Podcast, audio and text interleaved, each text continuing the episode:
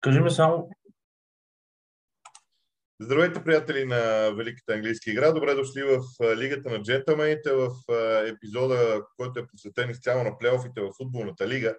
Защото в крайна сметка се оказа, че това е нещо, което ни държи ни по по-различен начин заинтригувани към английския футбол. Звездко Бояджиев сме отново. Здравей, добре дошъл. Как си най-вече? Здравей, Боби, здравей. Влизаме в, може би, най-емоционалните две седмици в календара на английския футбол, а именно последните такива. И няма как от една страна човек да не почне да си прави разносметки, да си мисли какво се е случило. От друга страна пък леко и да потържи, защото няколко месеца няма да може да гледаме нашата любима игра. Така е, аз буквално не си представям как ще минат, но добрата новина е, че всъщност първенствата започват малко по-рано, но затова някой друг път. Добре, Веско, да започнем от... Естествено, че ще започнем от Championship, защото първо, че е второто ниво в английския футбол, второ, че този уникален сблъсък между Шеффилд Юнайтед и Нотингъм Форест в двата матча беше нещо наистина много, много специално. Аз си признавам, че от много време не съм гледал такъв плейоф. Абсолютно. И няма да е пресилено, ако кажем, че реално това, заедно с предстоящия финал, са най-значимите и най-големите, най-важните матчове в средно новата история на Нотингъм Форест. И ти видя и след матча, преди двубоя, какво беше настроението, какъв беше залога, цялата тази наелектризирана атмосфера и наистина това напрежение, което се усещаше в дните преди около самия матч, а и веднага след него.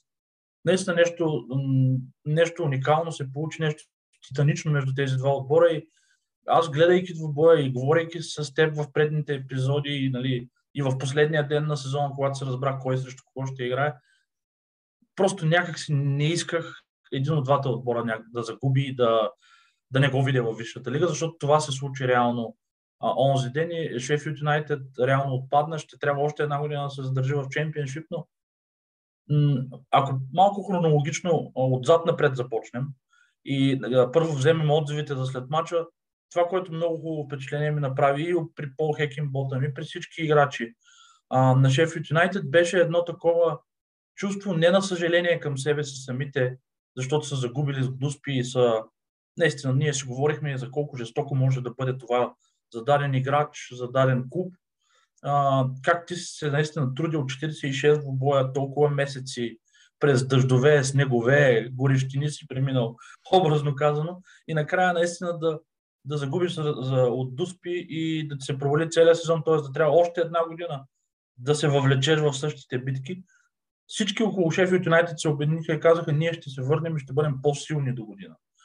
Тоест, по никакъв начин те не започнаха да се, да се чувстват тъжни, да почнат да анализират ситуацията. Те казаха: за нас работата започва от понеделник. Да, ще отидем сега на почивка, всеки ще може да отдъхне, най-вероятно ще се направи някаква селекция. Първите ключови въпроси, които трябва да се зададат, основни конвертируеми футболисти, които те имат качествата за Висшата лига, дали ще останат в редиците на Шеффилд Юнайтед. Визирам един Сандер Берге, Морган Гибс-White. Като цяло отборът на Шеффилд Юнайтед, ние го говорихме това много пъти и нееднократно, този отбор има играчи съвсем спокойно да се бори за оцеляване или за комфортно оставане във втората половина в Висшата лига.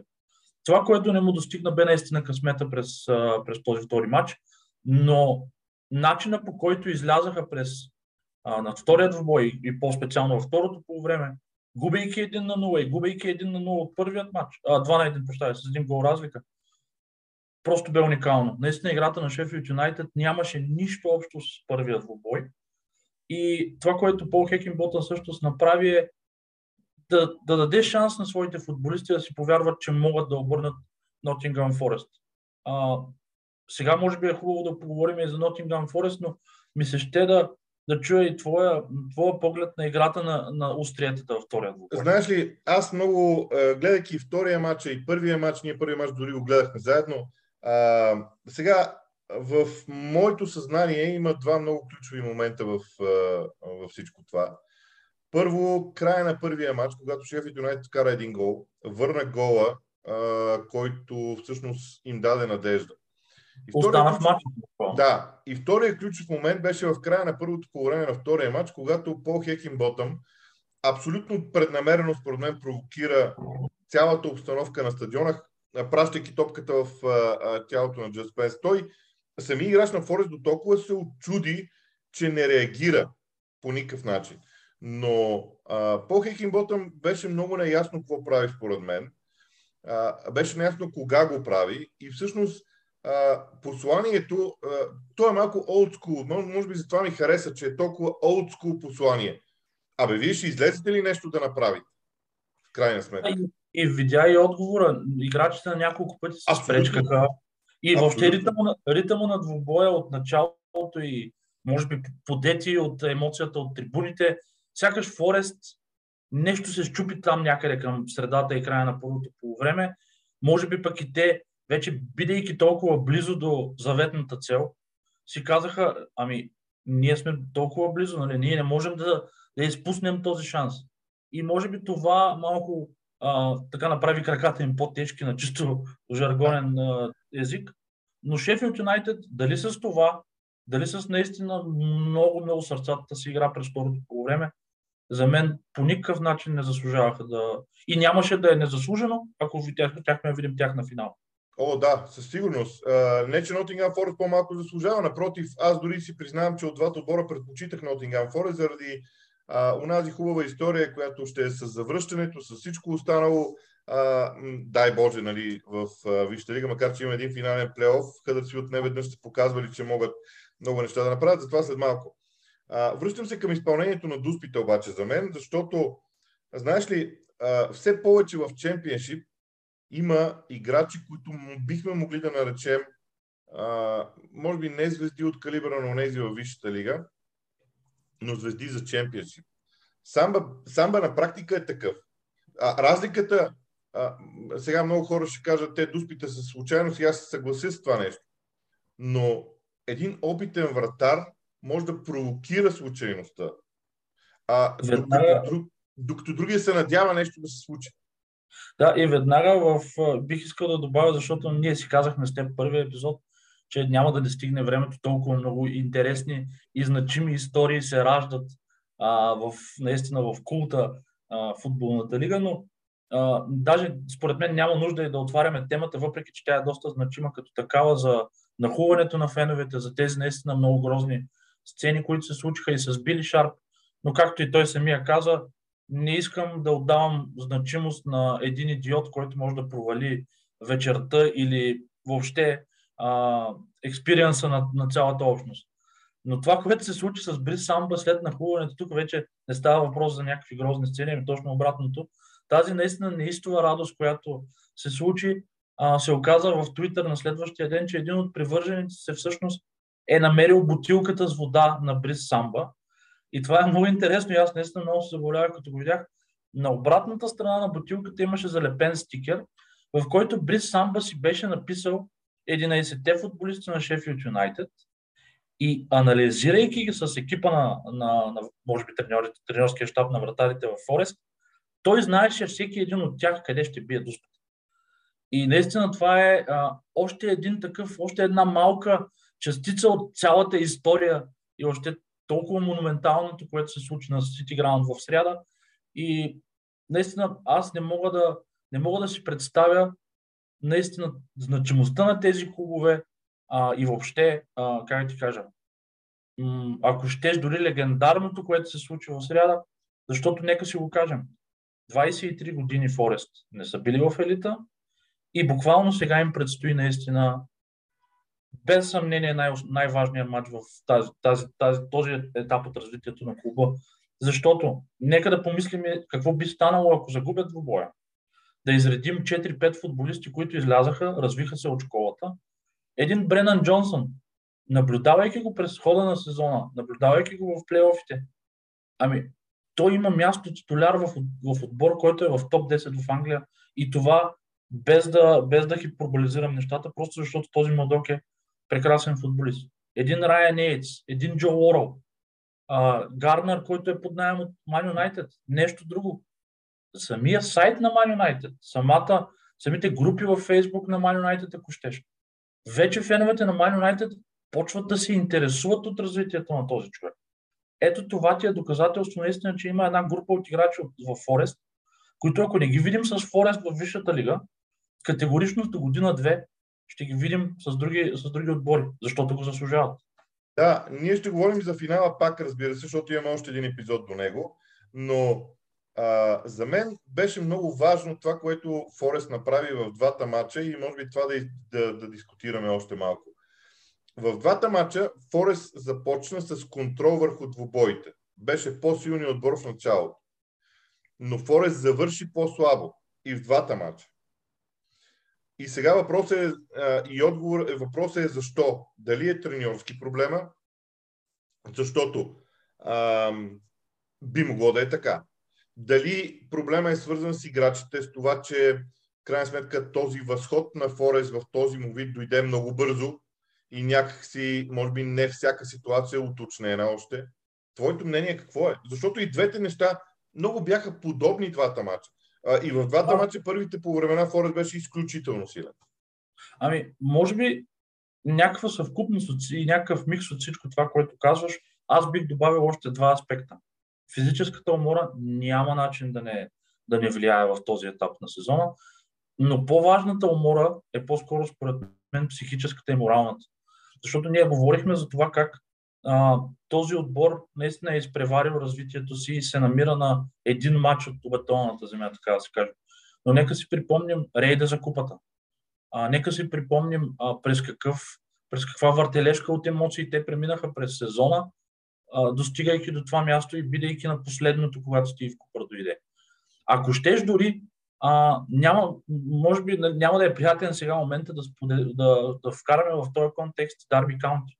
Но когато вечният ти враг също преминава през подобен тип емоции и въртележка, ами всички тези неща влияят и много се надявам отборът на Форест да се запази срещу Хъдърсфилд, защото тук втори матч няма да има. И ако те едни 10-15 минути ги проспат, образно казано, бъди сигурен, че териерите ще ги захапят, така да се каже. И много е важно наистина Форест да се запази и да изиграе този път един пълен матч на най-високото ниво, на което сме свикнали да ги виждаме, но ще имаме време и ще отделим отделно, наистина предполагам повече време на самия финал, но Форест в момента просто трябва да изключи емоцията, колкото и да е невъзможно и трудно това, и да изиграе просто един пореден двубой. Направи ли го, има доста шансове да победи. Да, обаче да ти призная, познавайки емоциите в английския футбол, аз не вярвам да могат да изиграят обикновен двубой, защото първо това е Уембли. Второ, Форест има история на Уембли от едно време, от преди години. И тази история, сега аз последния път, когато си спомням, че играха на Уембли в финал за FA Cup, беше 91, след това имат, не мога да се сета дали имат отиване в финал на плейофи.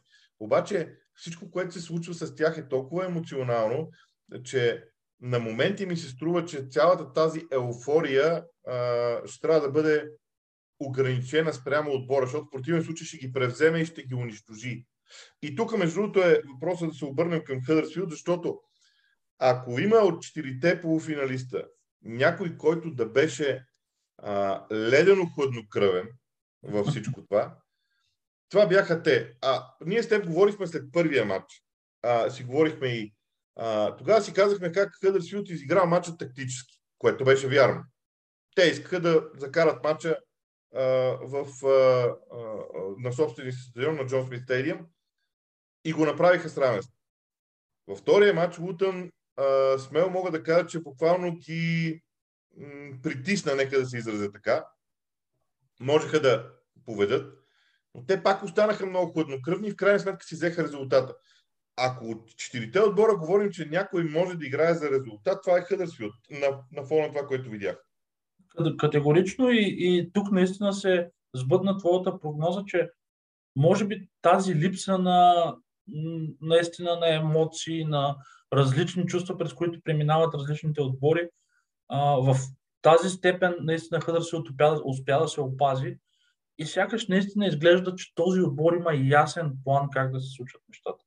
И ми направи много впечатление Карлос Корберан, който дори езика на тялото му и разговора с неговите асистенти по време на двобоя и в части от двобоя, когато Лутън хвърляше всичко наистина. Центрирания, натиск. Буквално преди да стане победния гол на Джордан Роудс, Хъдърсфилд трудно изнасяше топката. Дори за мен категорично най-силно представилият се полузащитник през сезона О'Брайан. Този мотор в центъра на Хъдърсфилд, който със сигурност наистина обръщам внимание на феновете на английската игра да следят неговото развитие, защото той е още и млад и категорично ще го виждаме, според мен, ако се опази от контузии в по-голям клуб. Но дори той в един момент, получавайки топката, просто я изритваше напред, защото Лутън ги бяха притиснали. И в контраст с всичко това, нали, имайки предвид, че и от школата на Марсело Биелса, който не е от най-спокойните наставници, които можеш да видиш да просто да се стои, да се наслаждава на светопяда край тъч линията, Карлос Корберан беше изключително спокоен. Той разговаряше с своите асистенти, направи, ако щеш, дори точните смени през второто по време и просто Хъдърсфилд се взе матча. Наистина атмосферата там също, домакинското предимство във втория матч също даде някакво отражение. Нали, това също в контекст на това, което говорихме в първия епизод. Може ли да повлияе това нещо в един такъв сблъсък? Ами може да повлияе, защото просто отборите, които тази година наблюдавахме в плейофите, четирите отбора и въобще двете двойки една с друга, бяха тотално изравнени като спортно-технически качества и съвсем нямаше да е пресилено, ако гледахме един финал, примерно Шеффилд Юнайтед Лутън. Защото, честно да ти призная, в един момент аз просто очаквах първия гол на Лутън, който щеше да отприщи Хъдърсфилд да тръгне да изравнява, а Лутън на контратака много добре знаеш какво представлява. Добре, да им отдадем малко повече внимание на тях, защото първо, че са герои от плейофите, един от четирите отбора в плейофите заслужават необходимото уважение, но те са отбора с най-малък бюджет в тази дивизия и стигнаха там. Има ли рецепта някаква? Защото убеден съм, че всички отбори се питат в момента, добре де, тия Лутън как го направиха толкова точно с малък бюджет, защото всички това искат да знаят. Как с малък бюджет постигаш резултат? Имаме ли рецепта, която бихме могли да кажем, че Лутън е изпълнил? Ами според мен, може и клиширано да ти прозвучи, но за мен ключът на успеха на този отбор на Лутън се крие в тяхната защита. Трябва да кажем, Кайл Несмит, Рийс Бърк и Сони Брадли. Тези трима човека в линия просто направиха сезоните на живота си. По няколко думи за всеки един от тях. Сони Брадли е дългогодишен капитан на отбора, ясно. Там химията между фенове отбор, треньор, ако щеш, е ясна. Рийс Бърк дойде преди година за под 1 милион. Успя да се наложи наистина. И Кай Несмит, който вече има няколко промоции с Уиган от предните сезони в своята кариера. Тази фундация и тази основа, която поставиха защитниците и въобще играта в защита на Лутън, бе наистина ключова, защото виж, ако вземем чистите статистики и номерата на нападателите на Лутън, не можем да открием някой, който е вкарал 40 гола като Митрович или 25 гола като Анди Вайман или Бен Бреретън. Те просто са един отбор, който играе всеки за своя съотборник, имат една много солидна защита, имат един много прагматичен менеджер, който аз съм сигурен, че ще бъде свързан и може би, ако имаме в някои от следващите епизоди, нещо като обобщение на сезона и въобще новини, свързани с предстоящия такъв. Един Нейтън Джонс ще бъде, според мен, свързан с много, много по-високопрофилни работи. И въпросът е наистина дали той няма да остане от тази категория менеджери, които пък по-добре работят с ограничен бюджет. Представи си, давам ти сценарий. Евертън изпада. Не го пожелавам на феновете на карамелите. Франк Лампард казва, аз не искам да бъда треньор в Championship. И Евертън, примерно, посягат към Нейтън Джонс. Защо не? Това е наистина един от най-добре развилите се треньори през миналата година. Въпросът е... Нали, Веско, извинявай, нали знаеш, че той вече веднъж го направи това нещо? Когато Лутън бяха в третото ниво, той отиде... Къде отиде? В Стоксит или отиде? Да, и трябваше да се върне обратно, там се провали, трябваше да се върне обратно в Лутън, за да прогресират. Това е много интересна динамика също, защото той много неща направи, поиска да направи. Не знам дали би се изкушил сега. Това е много важно решение за него, защото според мен трето връщане в Лутън няма да има, ако ги напусне сега. Нещо друго слушах тази седмица след отпадането на Лутън, анализирайки играчите по-отделно в един от другите популярни подкасти за второто ниво на английския футбол. И един от хората каза нещо много интересно. Сега, това в сравнение с това, което казахме за Шеффилд Юнайтед след загубения полуфинал. Сега Лутън може да залагате пари, че до година ще е един от отборите, който ще се бори за оцеляване. Просто защото такъв тип отбори не успява някакси да преодолее това. Давам ти пример веднага с Барнсли. Барнсли миналата година игра баражи и ето какво се случи с песовете тази година. Те просто изпаднаха. Абсолютно. Това е абсолютно точен пример. Между другото, аз също щях да го давам. Това е голямата опасност за Лутън и ще видим докъде ще стигне. Лятото всъщност ще покаже много неща. Само че Вешко в събота предстои, нали беше в събота? Да, в събота предстои финала в Лига 1 между Съндърланд и Уикъм, който финал пак ни връща в логото на големия клуб, който не е за там, където е в момента, Съндърланд. И другия клуб, дори ако щеш, като вземат треньора, като видят треньора на Уикъм, как се държи с рокерското си кожа някакъв, вероятно сега няма да е с рокерско кожа някакъв, ще е разкопчал ризата с три копчета надолу и ще е този бунтар край тъчният. Аз имам чувство, че това е дори в някаква степен така битка на не само на философиите, ами и на емоции, и на много други неща. Има сблъсък, който не може да бъде определен само като футболен. Но да започнем, ако искаш, от футбол и да продължим нататък. Ами, по-скоро аз пък нещо не сутринта четах, което пък не е много футбол, но което пак от тези великите истории за играта. Всъщност последните две ходения на Уембли на Съндърланд са през 2014 и 2019. Едното е, мисля, че загубен финал за връщане в Championship отново, а другото е от този трофея, който отборите от Лига 1 надолу играят. Папа Джонс профили, нещо такова се казва. Нещо такова, да. Той смени няколко пъти и спонсорите си, затова не исках да го казвам. Да.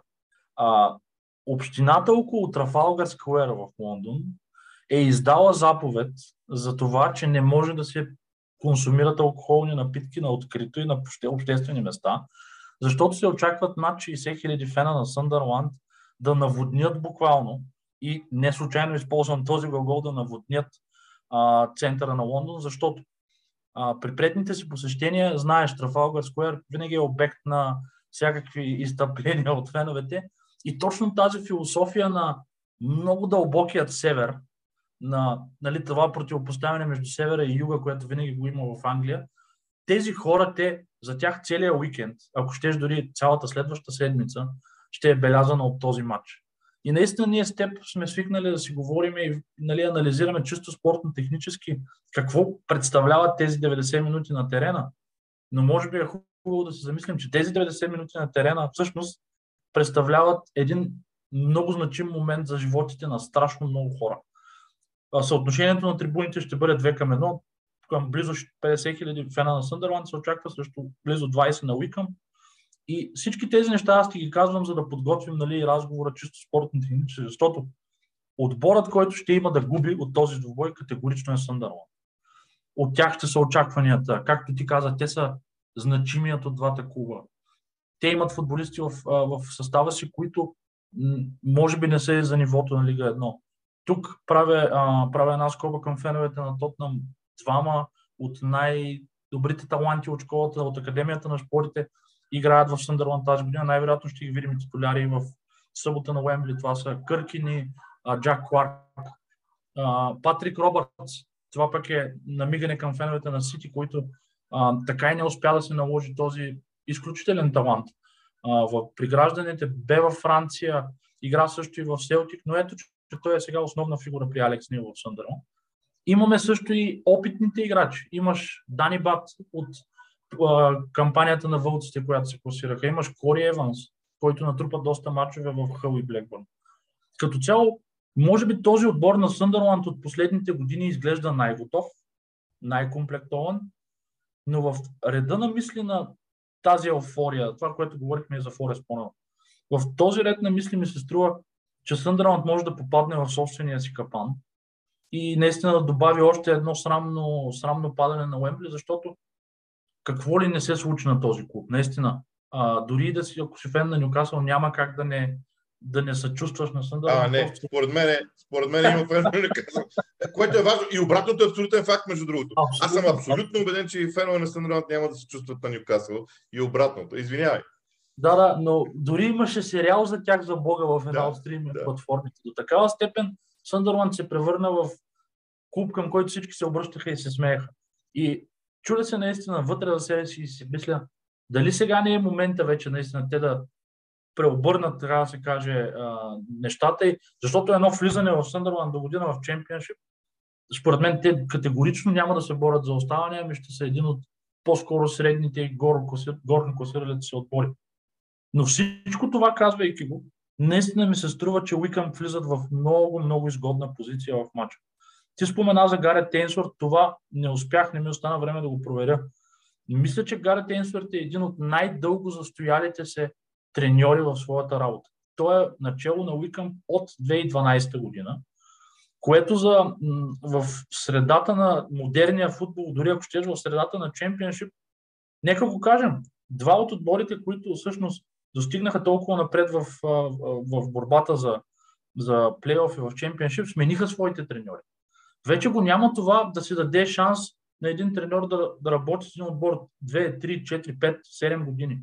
Когато няма резултати, залога е твърде голям и веднага те уволняват. Ето какво прави Гарет Ейнсворт. Вече 9 години начело на Уикъм.